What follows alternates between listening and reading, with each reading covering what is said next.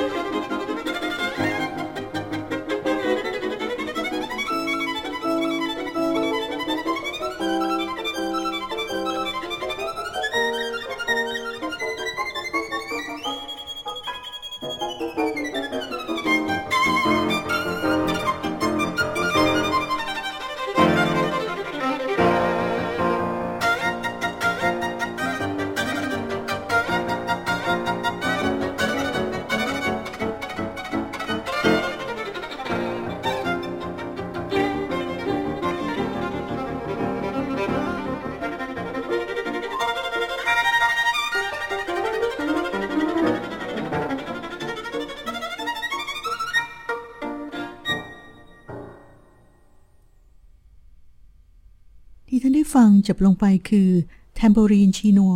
ผลงานของ Fritz Kreisler ค่ะ ลำดับต่อไปขอเชิญฟังสองเพลงนะคะ โดยเพลงแรกจะเป็นท่อนช้าหรือท่อน Adagio จาก Clarinet Concerto ในกุญแจเสียง A Major ของ Wolfgang Mozart ซึ่งเพลงนี้โมซาร์ทแต่งทำนองให้ปีคลาริเนตไพเราะมาก เท่านี้ก็เป็นที่นิยมมากนะคะ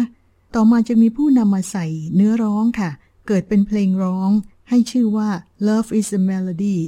ซึ่งทางรายการก็จะนำเสนอต่อเป็นบทที่สองในช่วงนี้นะคะ ขอเชิญฟังการขับร้องของโฮเซคาเรรัสขับร้อง Love is a Melody ค่ะ ขอเชิญฟังค่ะ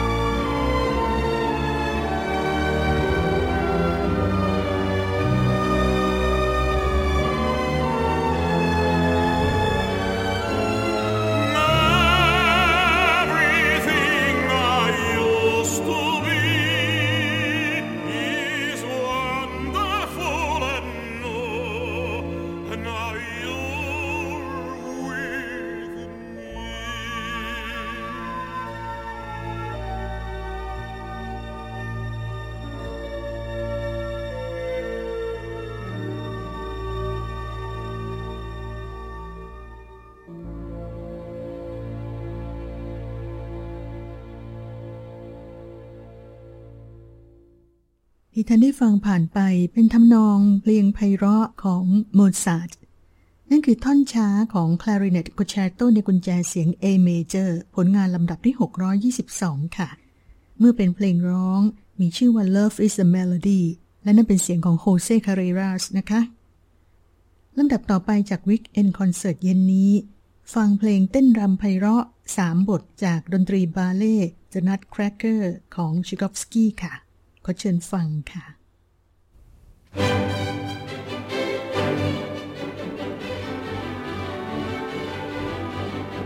Thank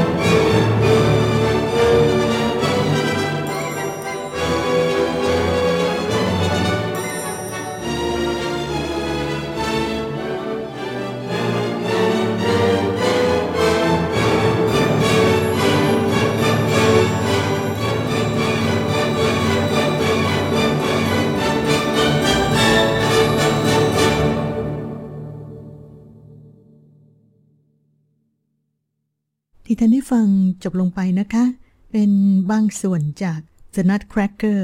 บัลเลต์อันลือชื่อของปีเตอร์ ไชคอฟสกี้ค่ะ ผลงานชิ้นต่อไปที่เลือกนำเสนอในเย็นนี้ก็มีชื่อเสียงมากเช่นกันนะคะก็เชิญฟังท่อน Minuet ของ String Quintet ในกุญแจเสียง E Major ผลงานของบอกเครินีค่ะ ท่อนนี้ได้รับความนิยมมากจนเรียกกันสั้นๆว่า b o c c h e r i n i s Minuet ก็เป็นอันเข้าใจกันนะคะว่าหมายถึงเพลงนี้ และสำหรับเวอร์ชันที่ทางรายการจะนำเสนอในช่วงเย็นวันนี้นะคะ ก็ขอเสนอเสียงของบ๊อบบี้แม็กเฟอร์รินมาร่วมขับร้องกับวงออเคสตราค่ะ ขอเชิญฟังค่ะ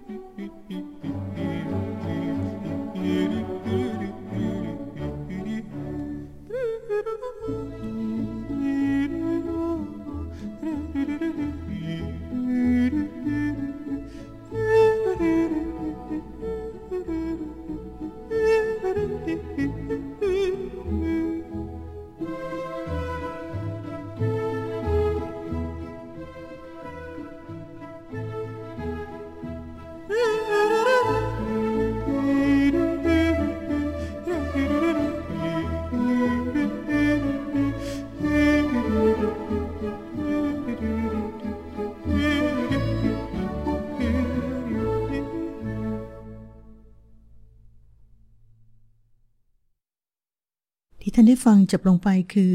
b o c c e r i n i s Minuet จากการขับร้องนำของ Bobby McFerrin ค่ะ ต่อก็ด้วย Capriccio Italian ผลงานของชิกอฟสกี้นะคะชิกอฟสกี้แต่งเพลงนี้ตอนที่ท่านมาเยือนอิตาลี ซึ่งเป็นประเทศที่มีบรรยากาศแจ่มใส แสงแดดเจิดจ้าผู้คนสนุกสนานนะคะ ชิกอฟสกี้ก็ประทับใจมาก คือแตกต่างจากประเทศรัสเซียของท่านที่หนาวเย็น ผู้คนก็มักจะอยู่ในระเบียบแบบแผน ท่านถึงกับถ่ายทอดความประทับใจเป็นเสียงเพลงนะคะ คือใน Capriccio Italian เราจะได้ฟังทำนองเพลงอิตาเลียนแบบที่ชาวบ้านชาวเมืองร้องเล่นกันในช่วงเวลานั้นปรากฏอยู่ค่ะ แล้วยังมีทำนองออกแตรทหารบ้าง เพราะว่าที่พักโรงแรมของชกอฟสกี้นั้นอยู่ติดกับค่ายทหารนะคะ คือท่านได้ยินได้ฟังอะไรมาก็มาบรรจุไว้ในเพลงนี้ และสอดร้อยกันได้อย่างมีสีสันเร้าใจค่ะค่ายส่งท้ายรายการ Weekend Concert เย็นวันนี้ด้วย Capriccio Italian ของปีเตอร์ชิกอฟสกี้นะคะ และพบกับรายการ Weekend Concert จากจุฬา Radio Plus ได้ใหม่วันอาทิตย์หน้าค่ะ วันนี้สีส้มเอี่ยมสันพางลาไปก่อนนะคะ สวัสดีค่ะ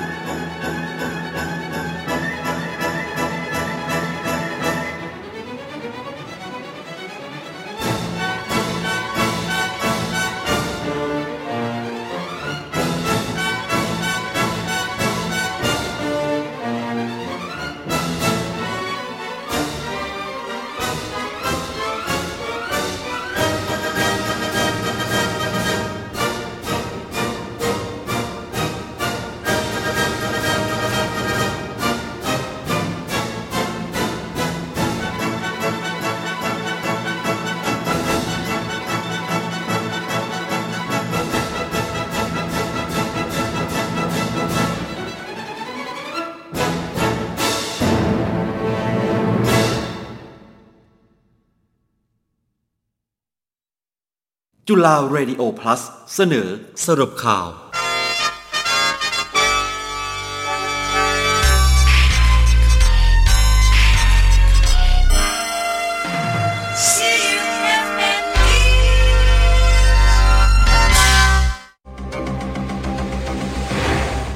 รับฟังสรุปข่าว ประจำวันอาทิตย์ที่ 26 กันยายน พุทธศักราช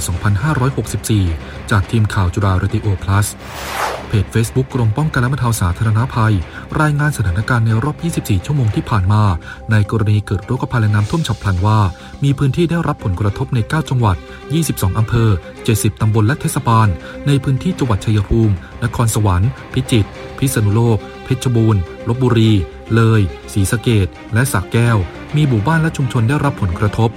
226 ชุมชน บ้านเรือนถูกน้ำท่วมขังทั้งหมด 786 หลังคาเรือน พื้นที่นาข้าวเสียหาย 19,404 ไร่ ถนนสะพานวัดได้รับความเสียหาย 15 แห่ง ขณะที่ฝ่ายประชาสัมพันธ์กรมทางหลวงแจ้งว่า เมื่อเวลา 15 นาฬิกา 30 นาทีที่ผ่านมา มีทางหลวงถูกน้ำท่วมหรือดินสไลด์และสะพานชำรุดใน 19 จังหวัด ส่งผลต่อทางหลวง 49 เส้นทาง 101 แห่ง การจราจรไม่สามารถสัญจรได้ 34 แห่ง ในจังหวัดชัยภูมิ นครราชสีมา สุขโขทัย ลบบุรี กำแพงเพชร เพชรบูรณ์ อ่างทอง สุพรรณบุรี นครสวรรค์ อุทัยธานี และตาก พร้อมทั้งให้เจ้าหน้าที่เฝ้าระวังตลอด 24 ชั่วโมง เพื่อช่วยเหลือประชาชนที่ได้รับผลกระทบอย่างทันท่วงที นายประพิษจันมา อธิบดีกรมชลประทานเปิดเผยว่า จากปริมาณฝนตกหนักสะสมในพื้นที่ลุ่มน้ำชีและสถานการณ์น้ำล้นตลิ่ง และน้ำท่วมขังในพื้นที่ลุ่มน้ำชีตอนบน ส่งผลให้มีน้ำไหลลงมายังแม่น้ำชีตอนกลาง และลำน้ำสาขา ประกอบกับในช่วง 1-2 วันที่ผ่านมา ลุ่มน้ำมูล ในพื้นที่จังหวัดอุบลราชธานี มีปริมาณฝนตกสะสม 150มิลลิเมตรทำให้ระดับน้ำในแม่น้ำมูลเพิ่มสูงขึ้นอย่างต่อเนื่อง คาดการว่าระดับน้ำบริเวณสถานีวัดน้ำสะพานเสรีประชาธิปไตยอำเภอเมืองอุบลราชธานี จะเพิ่มสูงขึ้นอย่างต่อเนื่อง และอาจล้นตลิ่งได้ รวมทั้งระดับน้ำในแม่น้ำชี แม่น้ำมูล และลำน้ำสาขา มีแนวโน้มเพิ่มสูงขึ้นจากปัจจุบันประมาณ 50เซนติเมตรถึง 1 เมตร ในช่วงวันที่ 26 กันยายน ถึง 2 ตุลาคมนี้ นายพานรินพานุพินทุ ผู้อำนวยการโครงการส่งน้ำและบำรุงรักษามูลล่างสำนักงานชลประทานที่ 8 เปิดเผยว่า ได้สั่งการให้เปิดประตูระบายน้ำของเขื่อนราศีสไลทั้ง 7 บาน โดยระยะยกบานอยู่ที่1เมตร50เซนติเมตรเนื่องจากเขื่อนยังอยู่ในสถานการณ์ที่สามารถบริหารจัดการน้ำเหนือเขื่อนและท้ายเขื่อนได้ จึงยังไม่ต้องแขวนประตูระบายน้ำทั้ง 7 บาน พร้อมทั้งติดธงเหลือง ที่เขื่อนราศีสไลและสะพานข้ามแม่น้ำทางเข้าตัวอำเภอราศีสไลเพื่อแจ้งเตือนประชาชนให้เฝ้าระวังติดตามสถานการณ์น้ำอย่างใกล้ชิด โดยระดับน้ำลำน้ำมูลท้ายเขื่อนราศีสไลจะมีระดับน้ำเพิ่มสูงขึ้นตามเส้นทาง ริมสองฝั่งแม่น้ำมูล ประกอบด้วยอำเภอราศีสไลอำเภอยางชุมน้อย อุทุมพรพิสัยอำเภอเมืองศรีสะเกดและอำเภอกันทรารม นายทวีศักดิ์ธนเดโชพล รองอธิบดีกรมธนาคาน กล่าวถึงการบริหารจัดการน้ำในจังหวัดสุโขทัยว่า เบื้องต้นได้จัดการจราจรทางน้ำในฝั่งซ้ายของแม่น้ำยมตอนบน โดยใช้วิธีการชะลอน้ำที่ประตูหาดสะพานจันทร์พร้อมหยุดการระบายน้ำที่เขื่อนสุริกิตปรับระดับน้ำในเขื่อนนเรศวรให้เหมาะสม เพื่อระบายน้ำยมลงน้ำน่าน โดยน้ำส่วนนี้จะถูกจูงไปไว้แก้มลิงบางระกำจำนวน 200 ล้านลูกบาทเมตร โดยขณะนี้มีประชาชนร่วมกันทำแก้มลิงกว่า 260,000 ไร่ โดยจะเร่งระบายน้ำ ด้วยการใช้เครื่องผลักดันระบายน้ำในแม่น้ำยมแม่น้ำน่าน ไปเก็บไว้ที่บึงสีไฟร้อยละ 80 และผันน้ำไปเก็บในเบืองบรเพชรอีกร้อยล้านลูกบาทเมตร จากที่รองรับได้ 180 ล้านลูกบาทเมตร และจะเร่งใช้เครื่องสูบน้ำระบายน้ำในพื้นที่ลุ่มต่ำของจังหวัดสุโขทัยคาดว่าภายใน 2 สัปดาห์ จะสามารถดึงน้ำกลับในลำน้ำได้ หากไม่มีฝนตกหนักลงมาอีก ขณะที่เพจ Facebook โรงพยาบาลสุโขทัยเผยแพร่ประกาศว่า เนื่องจากสถานการณ์น้ำท่วมในพื้นที่โรงพยาบาล ส่งผลให้การเดินทางเข้ามาต้องใช้เรือเท่านั้น ผู้ป่วยบัติเหตุและฉุกเฉิน สามารถเข้ารับบริการได้ ที่โรงพยาบาลศรีสังวรแทน เฉพาะวันที่ 26ถึง27 กันยายน และในวันพุธที่ 29 กันยายน คาดว่าโรงพยาบาลจะสามารถเข้าออกได้ และให้บริการได้ตามปกตินายนิรุตมณีพันธ์ผู้ว่าการการรถไฟแห่งประเทศไทยเปิดเผยว่า จากสถานการณ์ฝนตกหนักหลายพื้นที่ทำให้เกิดน้ำท่วมเส้นทางรถไฟ ระหว่างสถานีบำเหน็จนรงจตุรัส ส่งผลให้ขบวนรถในเส้นทางสายตะวันออกเฉียงเหนือหนองคาย ไม่สามารถเดินรถผ่านได้จำเป็นต้องปรับเปลี่ยนเส้นทาง การเดินรถสายหนองคาย ช่วงระหว่างสถานีบำเหน็จนำรงจตุรัส ไปใช้เส้นทางชุมทางแก่งคอยนครราชสีมาชุมทางบัวใหญ่แทน พร้อมกับงดเดินทาง ขบวนรถท้องถิ่นจำนวน 2 ขบวน ตั้งแต่วันที่ 26 กันยายนจนกว่าจะมีคำสั่งเปลี่ยนแปลง เพื่อความปลอดภัย คือ 1. ขบวนรถด่วนที่ 75 และ 76 เส้นทางกรุงเทพมหานครหนองคายกรุงเทพมหานคร ปรับเปลี่ยนเส้นทาง ไปช่วงชุมทางแก่งคอย ชุมทางบัวใหญ่ไปใช้เส้นทางช่วงชุมทางแก่งคอยนครราชสีมาชุมทางบัวใหญ่แทน และงดเดินขบวนรถท้องถิ่น ที่ 433 และ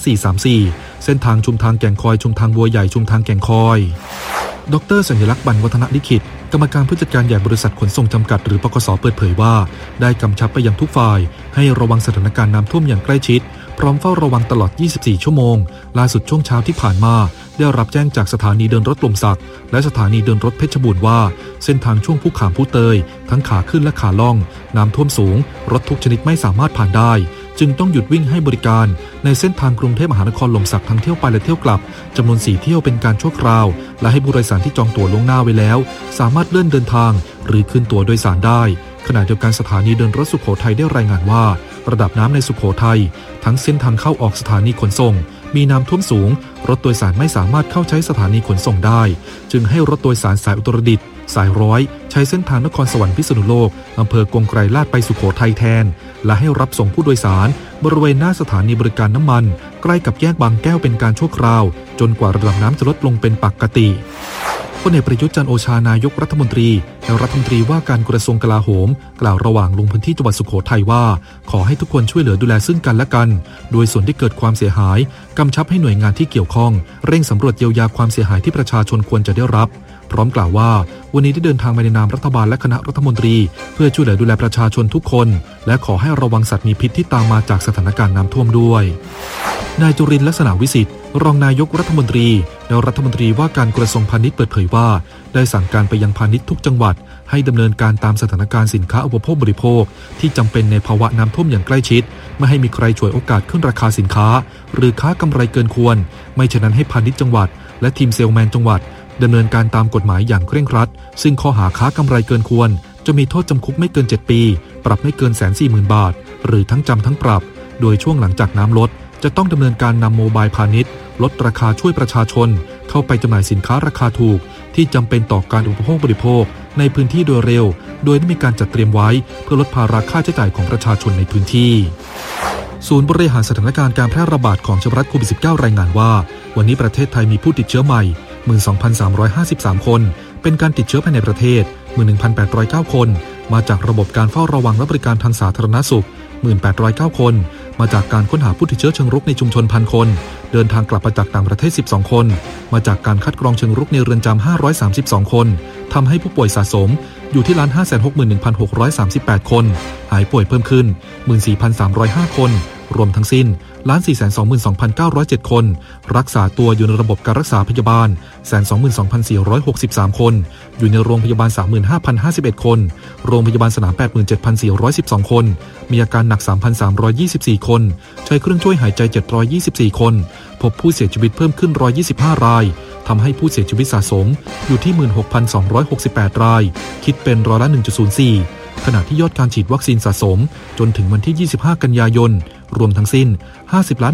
1,1,055 โดส แบ่งเป็นเข็มที่ 1 31ล้าน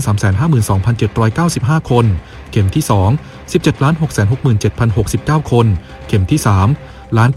83,391 คน และเข็มที่ 4 สะสมที่ 400 คน โดยในวันที่ 25 กันยายน มีผู้ได้รับวัคซีนทั้งหมด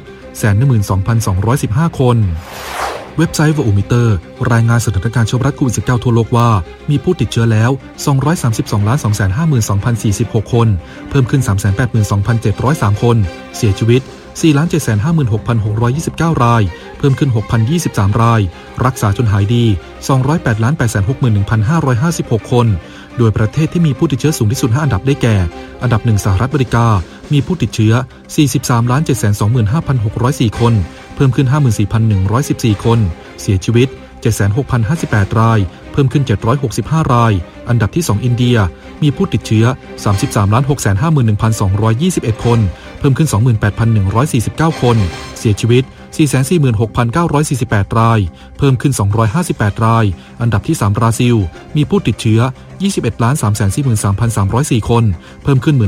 15,688 คน เสียชีวิต 594,246 ราย เพิ่มขึ้น 548 ราย อันดับที่ 4 สหราชอาณาจักร มีผู้ติดเชื้อ 7 631,233 คน เพิ่มขึ้น 31,348 คน เสียชีวิต 136,105 ราย เพิ่มขึ้น 122 ราย และอันดับที่ 5 รัสเซีย มีผู้ติดเชื้อ 7,398,415 คน เพิ่มขึ้น 22,041 คน